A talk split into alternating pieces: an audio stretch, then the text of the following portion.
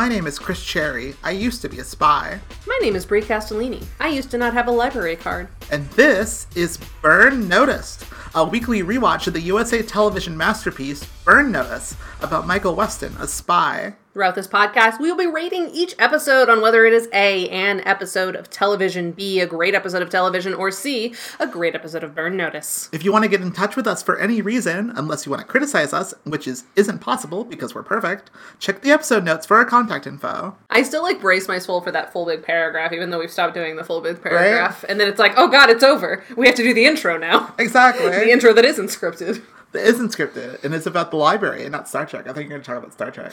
I haven't seen enough Star Trek to have enough to say to you about it because I know that you're going to need to have a full conversation Oh, with me. totally. All that I've watched of Star Trek so far, I watched Wrath of Khan, I watched uh, Save the Whales, I watched the two-parter opening of TNG, Yeah.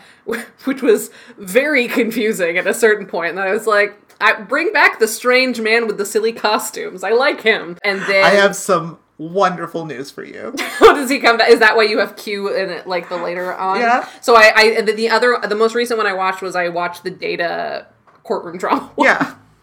which was fun. And as I'm watching and like watching Jonathan Frakes swagger around, I'm like, I see why he is how he is. Yeah. Because if you look like that and have that easy of charisma in this time period, Yeah. of course that's how you turned out. Exactly. Yeah, no, that is the thing about Jonathan Frakes. It is like crucial to understand Jonathan Frakes as a human being to know that this is what he did in the late 80s, late 80s and early 90s. Mm, I mean, he looks good. He does a good Yeah. job. He he looks a lot like the guy Karl, what's his name, who plays Bones in the new Star Trek.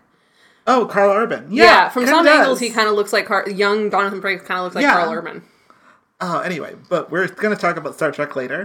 Talk to me about the library. Yeah, so uh, I haven't had a library card since I was in high school, and then I had a library card uh, partially because you know I was in high school and there wasn't a lot to do, but also Right. because my volunteer hours that I had to do for the National Honor Society I did primarily at the library.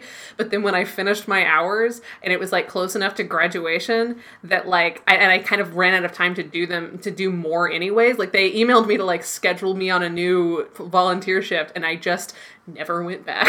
Yeah. I never went back, and I was so ashamed that even years later, when I went back to Grand Junction, I was like, I kind of want to go to the library, but I can't. But I What if they know me there? So then I just like that shame has carried me through most of my life, and then I never was close enough in New York for to like really justify it. Right, yeah. And also at that point, I hadn't been reading a lot. You know, I I. I'd left books behind, but then But this now year, they're back. But now books are back, baby. And I have read 30 books in the last two weeks. And so many books. it's a lot. I mean, it's it's all romance novels, so they're all much. short, but yeah, but still. Right. They're short, they're easy reads, but I've been really enjoying it. But it got to the point where I was like, because I was just buying them on iBooks, because that's how I've been buying books. How many books a day are you reading on average? Uh, two to three, depending on how, how Yeah. long my work day is and if I have stuff afterwards. right. Are you listening to them or are you like reading No. I'm reading them Okay. like on ebooks. So like I was buying them because a lot of romance novels are like three to six bucks. Yeah. But yeah, so I'm reading like two to three books a day.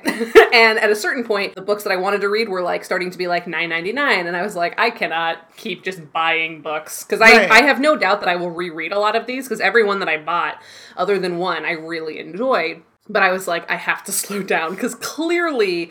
This is not. This isn't just like a, a weekend sort of like insanity. This is a thing that like I'm gonna do for a while. Yeah. So I was like, I can't do this. And I know my mom, with her library card, gets ebooks. Like she doesn't visit the physical library. And there's apparently a there's an app called Libby where if you Yeah. have a valid library card, you can like put holds on and and I was to say rent and borrow books, uh, ebooks. Right, I was yeah. like, well, I'm already reading ebooks. That sounds great. So Quinn and I went and we got library cards. We got our library card on Thursday. We're recording this on Sunday. I've already read six books just through the library. But like a lot of the books that I want are like on hold, so I've had to just place uh, at my maximum number of holds. and then as soon as things become available, I read it instantly. I turn it back in and I'm like, "Give me another one, library." So like, why is it on hold? because I th- I think there's there's a s- similar level of like scarcity in terms of like how many ebooks of a book a library is allowed to give out at a time. Like they can't infinitely borrow out books. Right. So there has to be some level of So it's an artificial scarcity. exactly. Sort of, yeah. It- from what I understand. Got it. Uh, sometimes you can skip the line. There was a couple books that I was able to skip the line for, but it meant that I could only have them for seven days instead of 21, which is normally the period. Right. But it's like, it's an ebook, and I'm reading these in 12 hours or less. Right. like, that's not a concern of mine. The only thing that I don't like is that it makes it a little harder to keep up with which books I have read, because iBooks just gives me like a list of like what day I finished books on and which ones they are. So I've started a. Uh, A spreadsheet. I've started a spreadsheet so I can keep track because, like, at this point, I've read truly so many books that I'm like having trouble keeping track, and I want to have a count at the end of the year. And so you're gonna write one? uh, no, I'm not gonna write one. Probably not yet, just because it's too off-brand. This is the unfortunate thing. People keep being like, "Ooh, are you gonna write a rom-com? Ooh, are you gonna write a romance novel?" And I'm like. I mean, I have ideas, but no, because that's not the thing I want to do. Like, that doesn't go with the brand. I have to stick to the brand. But I really do like romance novels. I've gotten there. I, I, I will for my recommendations. Since I've talked about this, I think two or three weeks in a row now. My author recommendations are Kate Clayborn. If you like modern romances, so like set in modern day, hers have like this really lovely hallmark quality to them, where like their jobs are super specific. Like the most recent one of Kate Clayborn's I read was about a hand letterer. Like she she was like a hand letterer calligrapher kind of person For who? Like, what is like? she's like a freelancer and so she, her thing is that she her main thing right now is she's a freelancer but she designs like planners for people so they hire her to make them like beautiful customized hand lettered planners then i would say evie dunmore and lorraine heath are two really solid uh, non-modern ones. Oh, also Christina Lauren. I've I'm I'm working my way through several of their books. Christina Lauren is a combined pen name of two authors, so it's a it's a writing partnership who go by the name Christina Lauren. Yeah. I like her a lot too. Hers I like especially because they commit most to dual perspectives. So you Oh. get the oh. girl and the boys Oh, that's fun. version. And like that happens in a lot of them, but it's not as common. A lot of times they'll pick somebody. And then if you like rougher sex, Tessa Bailey has got you covered. That's not really my thing. I like her books. I think they're interesting and I, I like her writing a lot. But like the sex is rougher. it's not like kinky rough, but it's like you know, these sweet guys that as soon as they're in the bedroom, the girls are like, talk dirty to me and use me like a puppet. use your dick in my pussy like a puppet. You know, like that kind of stuff. Yeah. So it's like maybe that's not as rough as I think it is. My, you know, virgin asexual ears or whatever. I'm not a virgin, but you know what I mean. But like maybe I'm more sensitive to it, but it's a lot.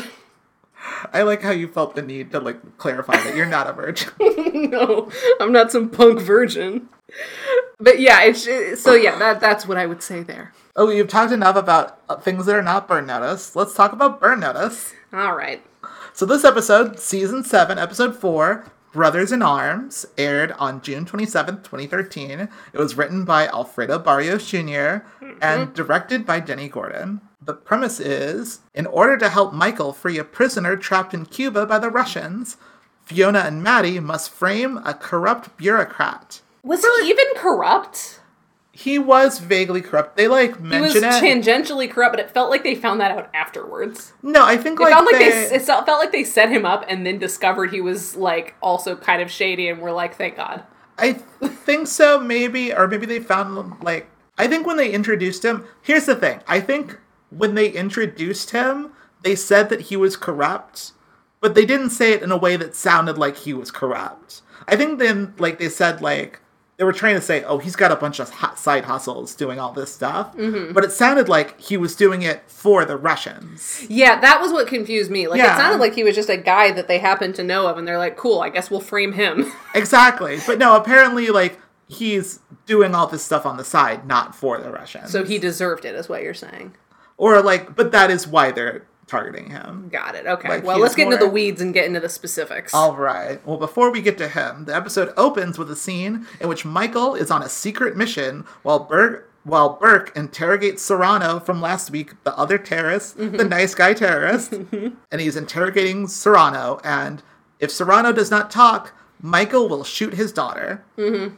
Like Michael is like going through his daughter's house, and like Serrano, like Burke like pulls this like iPad and is like, And it takes Serrano too long to recognize his own house, frankly. Yeah, and his like sleeping six year old Yeah. daughter that Michael has on uh, night vision. on night vision who like is sleeping very soundly she like kind of tosses and turns over does not open her eyes at any point notice that there is like a bathroom side of a man in her room anyway but this works because serrano's a nice guy and Uh-huh. you know doesn't want his daughter to die. exactly but and so he gives burke the information that burke wants which is that there is an unidentified woman who we l- later learned is named sonia who is being held in a russian black site in cuba and like Burke didn't know where she was.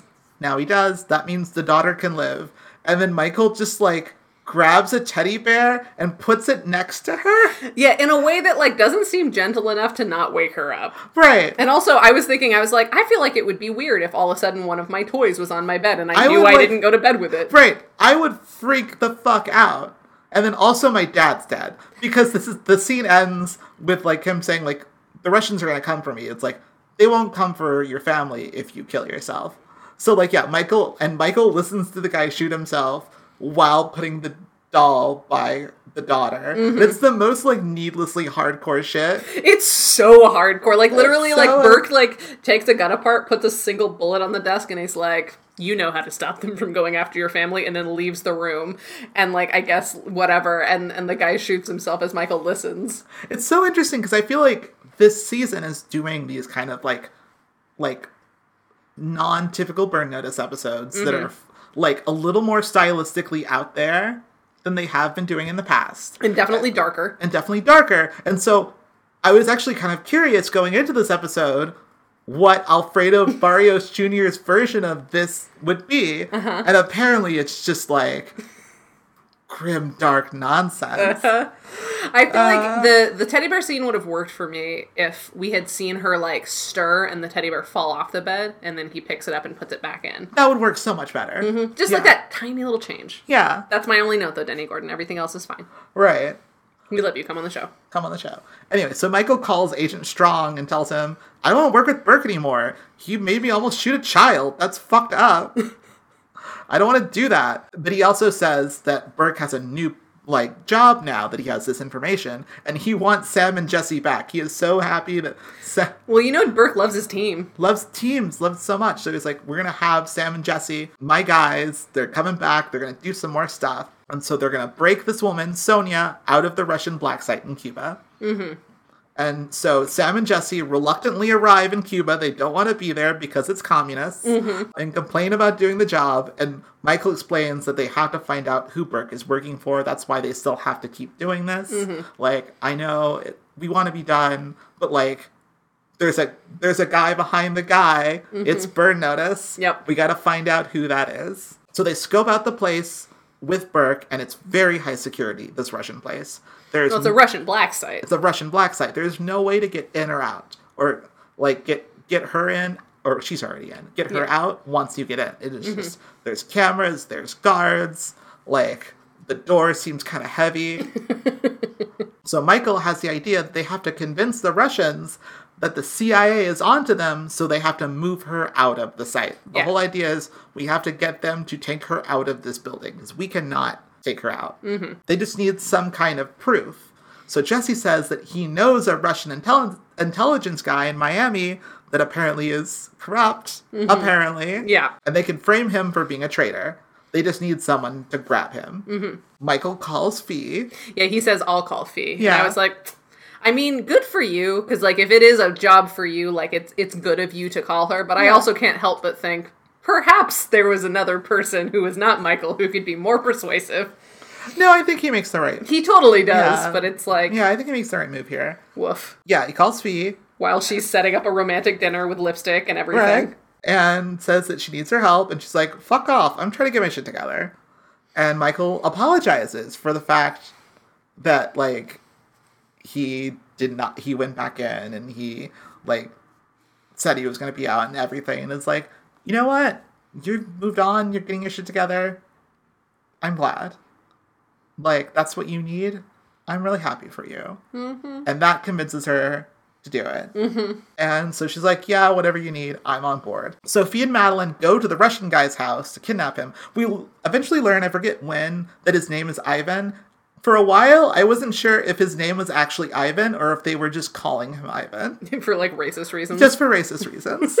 yeah, they, they've gotten a lot looser about actually giving us people's names since Yeah. we stopped having the lower thirds. right. like I feel like there used to be a lot easier ways to tell us people's names, but recently I've gone like I I probably spent the first episode and a half not knowing Strong's name. You had to tell me that what his fucking name was. Yeah, exactly. But this guy, his name's Ivan. They go to his house to kidnap him. Madeline asks why Fee asked her for help and not Carlos, and Fee says she doesn't want him to know that she's helping Michael. And so they go and they grab the guy. Meanwhile, back in Cuba, they give Michael a wound on his arm and then hide a bug in the bandage, which is cool. Yeah, I thought that was I like smart. that. I thought that was smart. Yeah. Oh, did is the scene before this when Madeline's like, "Hey, not for nothing, but like lying to someone you're in a relationship with is bad for a relationship." oh, yeah, she does mention that. Yeah. It doesn't really come to anything. It doesn't come to anything, but Yeah, it's yeah. relevant to sort of like where Fee is at with Right, her yeah. love triangle. Exactly. Like this guy's gonna leave her, Mm-hmm. which is funny because they all love Carlos. I don't know how Carlos and Madeline get along. That's Well, what I'm he, curious he was about. playing with Charlie a couple. yeah, exactly. ago, So it seems cool. like she trusts him enough to play with Charlie. exactly like well, no, and that like Carlos is like not totally weird, uh, like, and is totally cool with the fact that they just regularly hang out with the mom of her ex that she like, like everyone is like obsessed with this other guy. they hang out with his mom. They like and his nephew. they're always doing stuff for him. Like I really want an episode that's like from Carlos's point of view. I want to know I what it want, was him, like. I want him and Campbell to get together. yeah. like I want to understand Carlos's perspective on all of this because it's an insane situation that he has stepped into. Yeah, to- truly, truly insane. Like he has like walked into a cult essentially. Mm-hmm. But yes, they put a wound on him. They put a bug on him. He just kind of walks up to the Russian black site and just knocks on the door and it's like, "Hey, it's me, Michael Weston. You know that guy you hate? I'm here." so Michael is interrogated by a guy named Vladimir Dubov. Michael tells him that the CIA hates him now to the point of trying to kill him in Havana. Why is the CIA in Havana? They want to bust Sonia out of the black site. But Dubov does not buy it, but Michael says that they have a leak in Miami and they should check it out. Mm-hmm. So back in Miami, Fee and Madeline are driving around in a van with a tied up Russian guy named Ivan so that his phone GPS makes it look like he's doing spy shit. Mm-hmm. They park and Fee gets out to plant some evidence that shows that he knows about the black site. And then uh, Ivan asks Madeline for some water and she, like a fool, gives it to him. Yeah, as soon as This that happened, I was, I was like, wait for Fee to come back to say, sure, when my friend comes back, we'll both feed you water. I literally said the same thing Mm-hmm. out loud to my laptop. yep. They didn't listen. Yeah. Then there's another thing that happens with Ivan later that, like, There's also of- seemed like a trap and Yeah, then wasn't. wasn't. Yeah, no. Ivan's Ivan's whole deal is weird in this. Yeah, I like. Is he dirty? Is he incidentally dirty? Did they know he was dirty? How dirty? What kind of dirty? Like, Right. what the fuck is Ivan's deal? Well, we'll we will learn Ivan's deal, but for now, Will we? I mean, the thing is, Ivan's deal in the end is that he is a family man. He's got. He's got to see a, a woman about a girl or whatever. Yeah, he has a girlfriend, but like he is like he is a good man who loves his family, so he is actually good. Like that is where the episode ends in, the, Ah, in this. Barrios episode. But yeah, so he asks for water. Madeline gives him some water, and like he uses the opportunity to knock the gun out of her hand, and he like escapes out of the van. And Fee tries to chase him, but like they get on the other side of traffic. But Madeline comes around and cuts him off, and he runs in, runs into the van, and Madeline pulls a gun on him, and it is pretty good. It's pretty good. But it's like you were really dumb to let him out in the first place. Like this was like this is kind of what happens with Madeline now, Mm-hmm. where it's like she's only smart in fixing the mistakes that she makes. Right. And it's like that's not good. She can be tricked without her being the fool. Exactly. Meanwhile, back in Cuba, they're waterboarding Michael because that is the only torture that Americans know about because we did it. Yep. Like it is it is really funny that like they make a point it's like here are these communists waterboarding people. Wild that communists do that. Waterboard people. My god, we don't do that anymore. They're still doing it. We learned that waterboarding was bad, just like we, we learned that one time that slavery was bad. America, we're great. But yeah, so they're waterboarding Michael in order to get him to tell the truth. Michael maintains his story, but Dubov doesn't believe him because the guy that they're framing is a nobody. He just has a nice girlfriend and, and is a family man. Doesn't know shit. But then Dubov gets a message from one of his guys that says, Inexplic- inexplicably, he does know shit. and Dubov's like, all, all right then. Doesn't make sense, but I don't know. Sometimes shit happens. So Dubov sends guys to a location that Michael gives them of where the CIA is. They're supposed to be there in like 15 minutes, the mm-hmm. Russians. But apparently the Russians also just call the police, the Cuban police, so they don't have 15 minutes. So they have to like, in order to get out of there, they have to jump off a balcony onto a bus. Mm-hmm. It's also got like Suitcases, suitcases on on top of the bus that sort of like top, cushion their fall. cushion the fall a little bit. Yeah. I don't know how believable that is, but yeah, It's awfully convenient timing. it's awfully convenient timing, and they are not seen. But yeah, so they get onto the bus. It's also unclear to me why they were just setting up the CIA black site. Presumably, this was part of the plan, right? Yeah. That wasn't a pivot by Michael, no, it wasn't. That would seem well, was it? well, like yeah, I don't know. I don't know if it was a pivot by Michael. I know they didn't have like a ton of time. Yeah, but Because they also had to get all of the stuff. I don't know. I think like because they have to. I think part of it might just be you have to get all the stuff to make it look like the CIA was I there. guess it just it felt Yeah. like they were waiting for Michael to say, "Hey, there's a CIA black site," before they were like, "Okay, now we can destroy the fake black site." It does seem like that. I don't know what's going on there. Yeah, the timing in this episode is bizarre. I think it might that might actually just be a weird trick of the editing. You know, because I don't know if it's I don't know if they get like a call that say start bashing stuff, but it felt like but like because it they got yeah, it they, feels like they, they, got, called called, and then they did it. but I think it might just be that like they got to finish this up. they got to finish this up. Like we cut from one scene to the other, and they happen to just be starting. Got it. Yeah. I guess they were like spreading out papers and stuff Yeah. when they got the call. Exactly. But yeah. But they get on a bus and they get out of there. And Dubov tells Michael that they found the site and that the CIA left. And so it's fine. I'm just going to add more guards. I love this guy. I love Dubov because, like, Michael keeps telling him, you got to go. And he's like, no, this place is great. We're not going anywhere. Like, I can waterboard people in here and nobody would ever know. exactly. Like, he, like, is so committed to staying that, like, normally when Michael is trying to convince someone to leave, like, he only has to convince them once. Mm-hmm. But he's, like, looking for any excuse to not leave. I mean, he's in a, a, a Russian black site. Exactly. He knows how secure this la- location is. He's like, fuck you, I'm not gonna leave. Right. This is like- the best place we can be. Yeah, exactly. He says to Michael, well, I'm, I'm calling more guards. It's fine. The CIA can come get us. Try it. I called more guards. I get the CIA are here. And Michael, so now he does have to pivot mm-hmm. and says, okay, but how did they know to smash all that stuff before you got there? Like, they must have been tipped off. You must have a traitor right here in your ranks. So Burke, who is listening to this, calls Jesse and Sam, and Sam is pissed because he twisted his ankle jumping on the like bus. Yeah, he, he complained a lot about having to escape. Yeah, and there's a whole like little conversation where they like talk about where Jesse says like stop complaining. It's like I'm not complaining, my foot hurts. It's like yeah, that's complaining. I love these two idiots. I love them so much. They are having fun this week. Mm-hmm. Burke tells them that they need to grab one of the Russians who are at the CIA site that they just ran away from, mm-hmm. and so they do that To make him look like a traitor. to make him look like a traitor and be like, this guy, like, set them up or whatever. And so they go and grab him, but first they do this really great bit of business Yes. where, like, you know, I guess uh, in order to disguise themselves, I don't even know why, but they both grab like a hat from like a hat stand. Like they each grab a hat, and uh, Jesse grabs like a cowboy hat, and like Sam grabs like a fedora. And they're both like straw hats. And then they look at each other and look at the hats that they're holding and exchange the hats. It's so unnecessary and it's perfect. I am obsessed with it. It's, It's so cute. So good. Um, I love it so much. Like, Like wish this is the kind of shit I wanted them to do last week. Where Yeah. it's like just these little moments. Give us something. Yeah, and after that, they grab the guy. Yeah. And it's fine. Meanwhile, back in Miami, Fee and Maddie ask Ivan for his bank account so they can make it look like he was sending money to the guy that Sam and Jesse just grabbed. and he agrees, but only after. Which is hilarious. Like, why would you agree to that? Fuck you. No.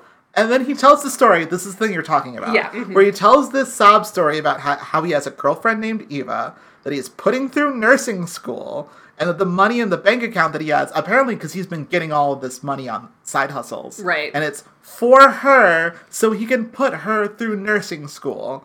And this is immediately after a scene where he does a ploy to escape. Right. So you would assume that this is also a ploy to escape. Yeah, and then does yeah that doesn't yeah, and this is the scene where he he's like, "Can you write her a letter for me and mail it?" Exactly. It's like, can you send her a message? Like, he is a spy. The main thing that spies do is send encoded messages. Mm-hmm, well, and, and like the way that the scene plays out is he's he's delivering these lines as if each sentence is a code phrase, Exactly. and end it with goodbye. Like like there's so many dramatic pauses. Like he is delivering this like he's sending a secret missive. Exactly. And it is wild to me that both Madeline and Fiona look like, oh wow, a girlfriend in nursing school, amazing. And I'm like, Oh, well- I cannot believe you two idiots are gonna send an email for this spy. And then also, they like pointedly don't send all of the money. They only send $500 to Cuba and then put the rest in a separate bank account for Ava, the girlfriend who totally exists. But it's like, but, she spoiler alert, she fucking exists, and she does want to go to nursing school, and she goes to the bus with him when they like send him off later. But here's the thing though we never see her. No, We don't, they don't cast her. no, It could still be a thing. It could, like, I think it's still a trick. I don't. I don't like. Of course, it's not. It's a real thing because it, this is Barrios. Mm-hmm. But like, I want to believe that it's still a trick. and it happens like near enough in the middle of the episode. Like it's, I think we're in the the last, not quite third yet. No, but, it's like about halfway. but it's like, about yeah. halfway through, so it's like it is wild that this just stands. Yeah, This is just a true thing he's said. And that's and that's where we're leaving it. Why? To what end? What story does this tell, Barrios? is that there's nothing better than a good family man who does his job. Anyway, um, so in Cuba, Dubov tells Michael that he believes him now. Like, we're gonna leave this place. We'll move Sonia out of the site. And you have a source with the CIA. Can he get us out of the country? And Michael's like, oh yeah, totally. We've got a boat ready. Mm-hmm. Like, we got this. But then there's a problem. Dubov gets a call from Moscow saying that uh, you don't need to go anywhere. We have a sub nearby. We have a nuclear submarine. It's full of guys. We have so many guys. We're Russia. Just like stay put. We're gonna send so many guys. You don't have to do anything. Mm-hmm. you can sit back and watch television. They could fucking have a big giant gunfight with the CIA. It'll be great. He's like, "Isn't this I know. good news? We don't have to leave. We can leave." get comfy." And then he goes, and then he even says, and also when they come, they're gonna ferret out any more traitors. like, you thank you for telling me about that traitor. There might be more. So these guys gotta come find all the traitors. it's great. I love I love this guy. He's in things. I forgot to look him up. Oh yeah, I I kind of thought he was from Burn Notice before. I don't think he is, but he ha- he gives off the energy of like I've been in Burn Notice before. Well, he's not been in Burn Notice before, but he's been in things like this. Exactly. He's just like one of those guys. Like you need like a Russian guy that's not. Oh, it's just... Alona Tal is Sonia. I didn't Yeah. ever got a good look at her. No, yeah, Oh, it I a love lot of tall. I know. I was gonna. I was debating if I wanted to mention it. Yeah, because we always see her from like a weird angle. Yeah, Yeah, and, and I and I always like having a competent bad guy who's like, I mean, I hear what you're saying, but in feedback, it's not about the suggestion. It's about why you're giving the suggestion. So if I can find a new way of incorporating how to deal with traitors in my myths, then I don't need to leave it. I can I can stay in my comfy home. Like I just like really don't want to leave the house today, Michael Weston. he kn- he knows how to like take a note and like make it his own. exactly, and I love that for him. Yeah, no, I love this guy. I I love when bad guys in Burn Notice are actually pretty chill guys. Mm-hmm. That's one of my favorite things. It's like Serrano. It's like Yeah. this kind of guy just seems like pleasant. Even though this guy waterboarded Michael upon minutes of knowing him. Yeah, but he seems chill. they just take Michael and they leave him alone. They leave him with some guards in a room with that has a cell in it.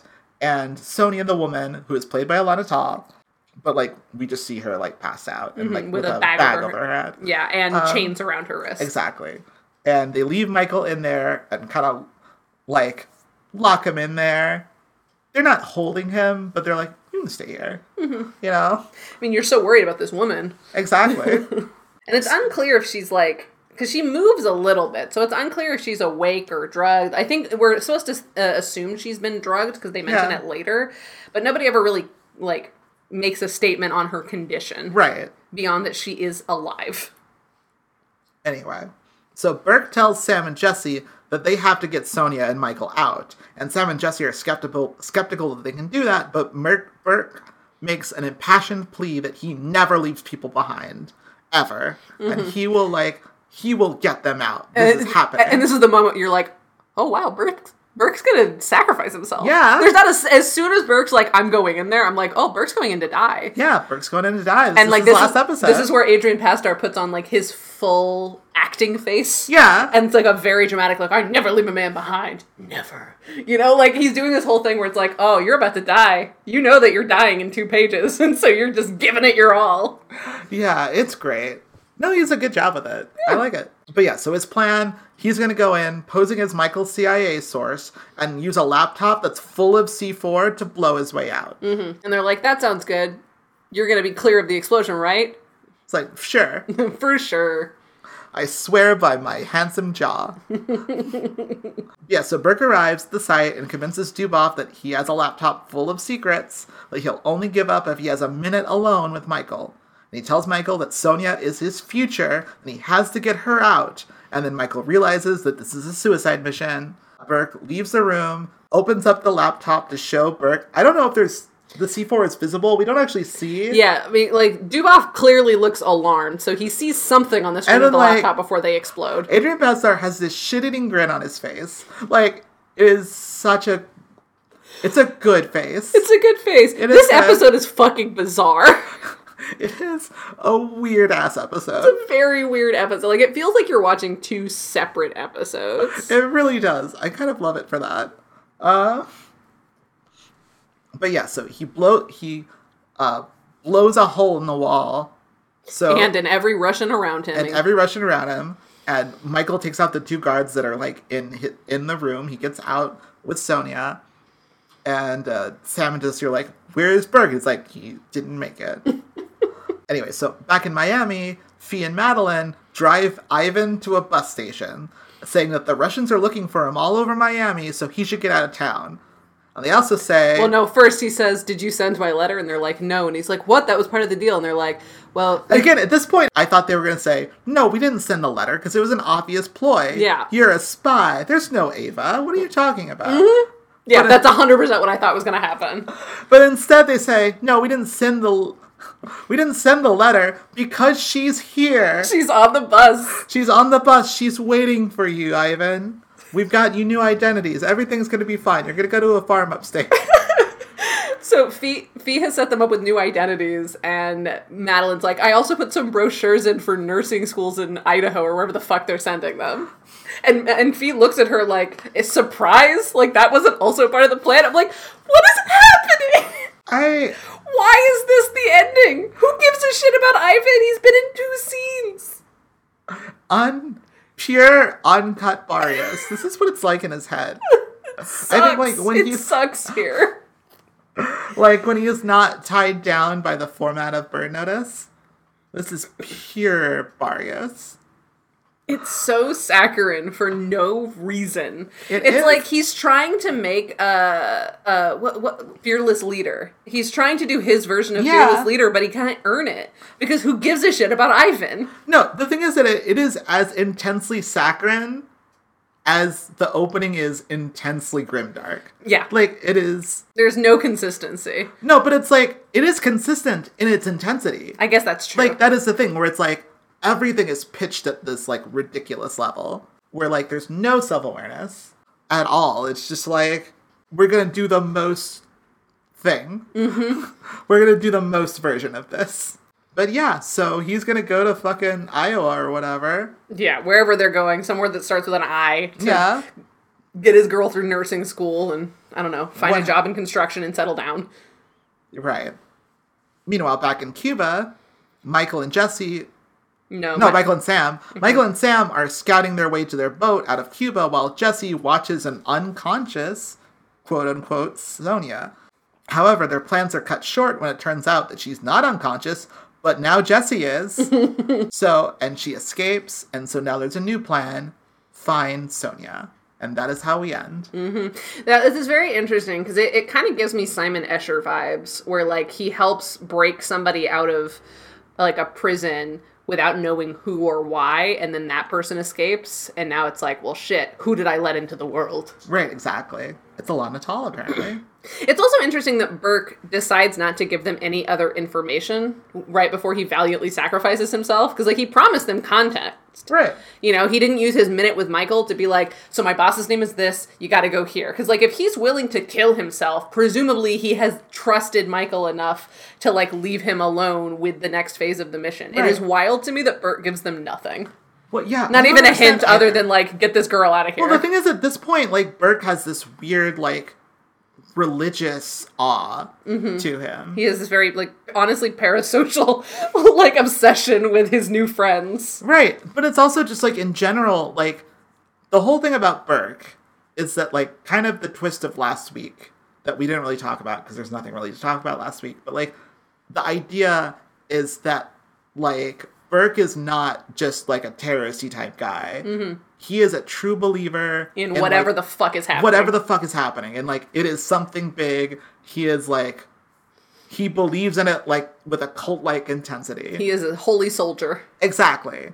And like he, he talks in those terms when he's talking to michael. It's mm-hmm. like when you find the boss or whatever. I don't know like if Alona Tal is gonna be another person who's working for the boss if like Alona Tal is in charge if like where she I is in the ladder for a while i thought like she was his wife or something mm-hmm. But he doesn't really talk about her like he's in love with her. Like, But he kind of does though. but like in because- love with like the idea of her. It didn't seem like you know she's very precious to me. Right. It's like it's all sort of external. because he talks about everything like that. He just Yeah. talks like anyway. That's where this one ends. Mm-hmm. Let's talk about some spy tips. yeah, there were I guess. So there were only six spy tips total. Okay. Yeah, it was also. It, I feel like the, just voiceover in general has been really light Yeah, recently because Um, we've been doing so much more in scenes. Like now that there's more like there, there's not because they're not doing as much spycraft. They're like carrying out a task Yeah. and having conversations with each other there's not as much time like there's too much exposition going on on screen for Right. them to need to lean on the voiceover So yeah, I know. I think it's sort of interesting. But we've got five here. Maybe they're all something. okay I took out the one that was definitely not something, Mm-hmm. and then did not look too closely at these other ones. great let's do it All right. When you're planning to smuggle a listening device into a, a facility where you know you'll be searched, choosing a pla- choosing where to hide it could be a life or death situation. Not only do you want to conceal it in a place that no one will think to look, but also in a place that no one will want to look. yeah so that's the hiding And that's the hiding in the yeah, and that's a cool idea. yeah i think that's a cool idea too Yeah. So we can keep that tip. Mm-hmm. Next, when an undercover cop wears a wire, it's often more for safety than for intelligence gathering. If the op goes bad, uh, his support team can pull him out. For a spy wearing a wire, those priorities are reversed. What matters is the intelligence. If the op goes bad, your support team just listens to you die. So this was interesting, and I liked it as a narrative device. Uh-huh. Even though that's not how this works, because Burke is not a spy. Burke Right. is obsessed with him at this point. Um, but it, this is like, what do I do with this information? I don't know either. I remember hearing this in the episode and being like, "This is nothing." yeah, then let's get rid of it. Well, then we're already out of spy tips. Yep. We're already lost. Yeah, in I kind of expected that to be Yeah. the case. The trick to making someone look like a spy is to strike just the right balance between tradecraft that's good enough to be convincing, but bad enough to be detected. One of the easiest techniques makes use of cell phone GPS. If you know the phone is monitored, you can lay down a digital trail all over town and it will lead you straight to your target. How do you feel about this? It's big, but I, I I understand what they're doing. Yeah. I like, yeah, that's fine. Okay. Standard protocol for leaving a covert base is to destroy anything of intelligence value. Computer hard drives are smashed, documents are shredded or burned. Bottom line, if you need to convince someone that they found an abandoned CIA, op- CIA operations center, you gotta make a serious mess. But of course, none of that will do you much good if you get caught making that mess. I mean, two things. First of all, no shit. if you if you want it to look like somebody was destroying evidence, you should destroy stuff that looks like Well, evidence. I think- the other thing is that I feel like certainly for the CIA and what we've seen in other media, including not for nothing Mission Impossible, Uh huh. the movie- actual way that they about a spy. Exactly. The actual way that like intelligence agencies get rid of stuff is they clear it out like no one's ever been there before. And I know that's not convenient to him right now, but I feel like it's like the actual thing that CIA people do is clear out like they've never even been there, which we've also not for nothing seen in Burn Notice before, where they go into a place and it's like it looks like no one's ever been here. Right. Yeah. And they have their little slips and or their little slicks yeah, their little slits. and and the yeah and all of that good stuff so like not only do i disagree and so does the show also no shit like Yeah. this looks like a staged cia thing It does. a like why is the building not just fucking on fire That is a very good point. All right, so fuck that one too. Mm-hmm. So let's try for a possible spy tip three. let's try for a hat trick All right. Ironically, one of the best times to go after enemies is just after they think they've beaten you. No one expects an attack while they're still basking in the glow of victory. The key is to use the opponent's overconfidence. The more comfortable they are that, that they can handle any threat, the more likely it is that they will leave themselves vulnerable. I think that makes sense. It's on the line, It but it doesn't matter anymore. But I do like basically that this is the scene where they're watching the Russian guys like taking everything from the fake CIA black site that's obviously a trap and like putting anything that they might be able to salvage into a car. And so like they're just like, you know, they're basically doing a moving day thing. Yeah. And of course they're probably going to be a little bit less on guard because they think they just chased them away. Right, yeah. So that tracks. That tracks. Okay, we can we can keep it. But who cares cuz it's only 3. It's only three. and alas, So it doesn't get it for that. And there's not an alias this week, is there? Mm, Yeah, I don't. I don't think we're gonna get an alias for a while. Like That's not true. until we deal with Burke uh, and whatever happens as a result of Burke. Which now, To be fair, we've dealt with Burke. right? But like, what his deal is, Right. Because if Michael just keep going up the chain of Burke-related nonsense, he has to remain Michael. That's true. So I kind of don't think we're gonna get an alias. Oh, gosh, Maybe the true. whole season. That is that is entirely possible. I think we'll get one. I hope so because it's it's such a part of this show. Exactly. I think it's such a part of the show that they will do it. I think this is a sentimental show. I'm very curious to see how this show ends because I think it's a genuinely very sentimental show. Mm-hmm. I know. that I feel like And it, and they clearly know that they're ending. This Yes. feels like a final season. It does. So yeah, so no alias. Was there spycraft over violence? I don't know. Was there? Yeah, because Uh, they had to keep pivoting from Yeah. like Dubov being like, I don't want to leave the house. I don't want to put pants on. Like I'm in my jammies. I, this was my me time. Do not make me leave the house. Yeah, so We'll just order in, Michael. It's fine. we'll order it. yeah, no. So that that's they got that. Are there at least two supporting characters used well? Did Fee get to blow something up or be co-protagonist? She definitely wasn't co-protagonist. No, she was And I don't Did- think she blew anything. I think they just kidnapped him They just kidnapped him. and drove him around for a while. yeah, no, she didn't blow anything up. Uh-uh. She just planted evidence and Yeah. and made a woman's nursing dreams come true. All right. No Uh, consideration for like, do either of them have family? Like, I I buy that the Russian operative doesn't, but like, what's Eva's deal? Does she not have family here? Does like she know that she's going into bad witness protection? We don't know because we never see her. And it doesn't matter. Um. So yeah, no, not that. No. Is Sam peak Bruce Campbell? He complains. He com- he uh he he wears a hat.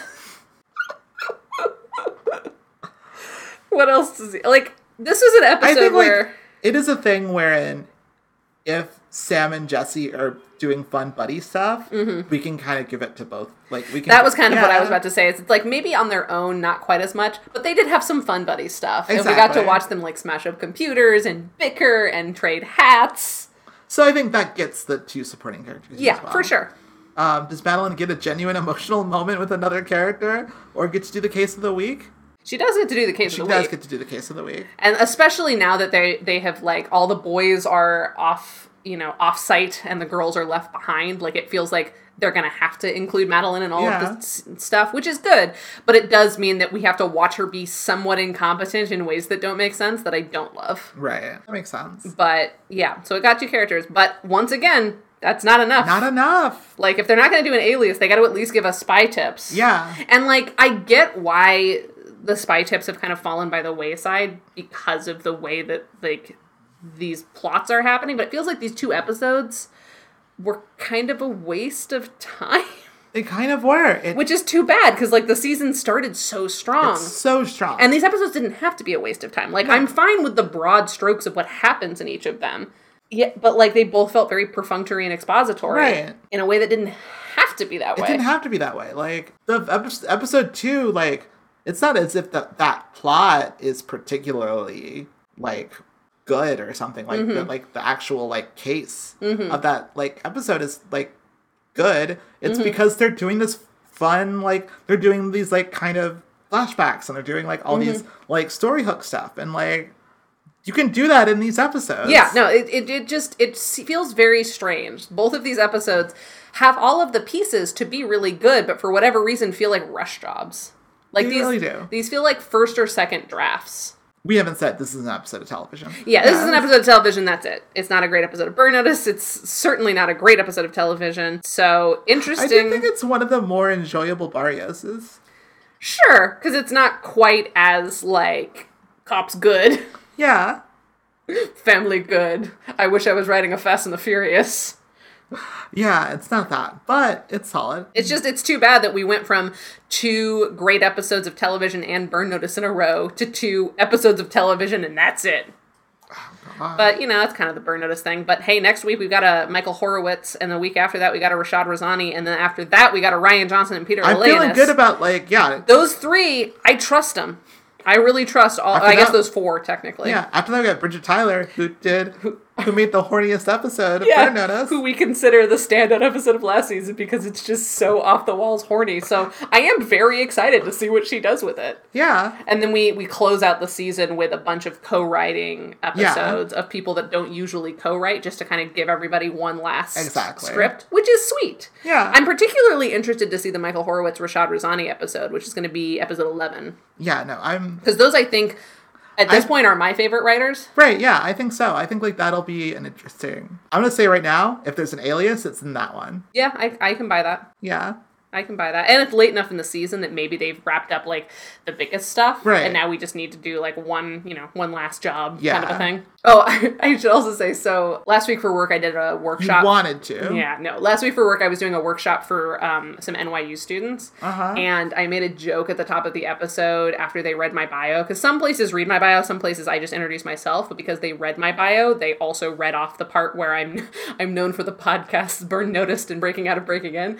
And so like I made a joke at the top when I was doing my housekeeping, where it's like keep questions until the end. This is how you ask questions, stuff like that. I was I was like you can ask questions about anything. You know, I hope that you ask questions about Burn Notice, since clearly that's a major thing for me. You know, just or something like that. Yeah. And at the end, there were only two questions, and the first one was like, "Well, you said burn notice. I should ask a burn notice question." So some one of the students wrote it and was like, "What's your favorite episode of Burn Notice?" And I was And like, like, you had an answer ready. I literally did. I was like, all right, so there's two. There's the platonic ideal of what Burn Notice is, and then there's like a genuinely good episode of the show that Burn Notice became. platonically perfect episode of Burn Notice is Bad Break Season 2, Episode 13. However, I recently watched Season 7, Episode 2. and I, I, I could tell them who wrote them. like, I was like, I went on like truly a five minute rant about what the best episode of Burn Notice was to these fucking NYU Tisch students at a school I couldn't get into. So, who's laughing now, NYU admissions? This. We have such a specific knowledge base that you can make a rom com out of it. A romance novel. Do you have anything else to say? All I have left to say is to. It's so funny because like you're gonna cut a bunch of that out, mm-hmm. and we're gonna immediately you're, we're gonna go from like kind of normal to unhinged. I feel like these past two episodes have like last ep- didn't last episode wasn't that the one where I do a whole scene in the post office? We're in a mood today. We are in a mood. I we've been in a mood for a while. I know. I like. I think we both are feeling the weird end of the bell curve, sort of like this is it. We're probably Yeah. not going to do a podcast together for a while. Yeah, no, totally. I so we're just having fun with it. We're just having a good time. We're just having two girls. time. Girls just want to have fun. Girls just want to have fun. Uh, meanwhile, Vincent EL wants to make great music, like our theme music. If you want to hear more from Vincent EL, you can go to vincentel.bandcamp.com. And there's nothing left to say, but bye. I will also recommend uh, Cecilia Grant. I've only read one of her books so far, but it had a twist on a common trope that I really enjoyed, and I think I will enjoy reading more of her in the future. Also, get a library card. Support your local library. Libraries are great.